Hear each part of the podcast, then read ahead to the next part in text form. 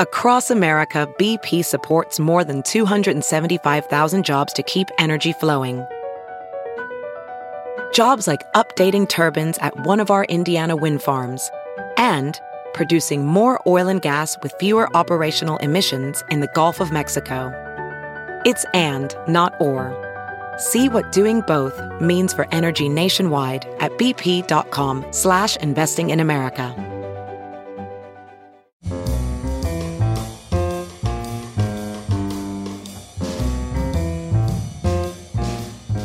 This is Merriam Webster's Word of the Day for Sunday, February 3rd. Brought to you by Merriam Webster's Collegiate Dictionary, 11th edition. Available from your favorite bookstore or online at www.merriam-webster.com.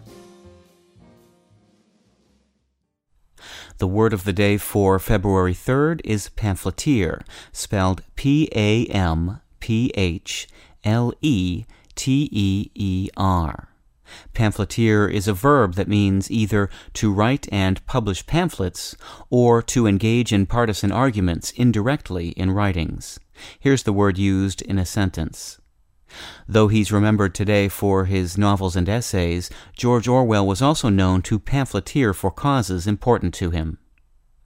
Pamphlets, unbound printed publications with no covers or with paper covers, are published about all kinds of subjects, but our word pamphlet traces back to one particular document. It derives from the title of a short Latin love poem of the 12th century, Pamphilus seu de amore, which can be translated as Pamphilus or on love. The name Pamphilus referred to a Greek god whose name means loved by all. Following from this, the original pamphlets were short handwritten poems, tracts, or treaties, often consisting of several pages bound together.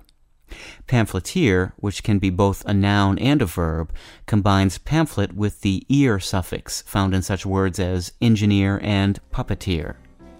With your word of the day for Sunday, February 3rd, I'm Peter Sokolowski. For more information, visit Merriam-Webster online at www.merriam-webster.com.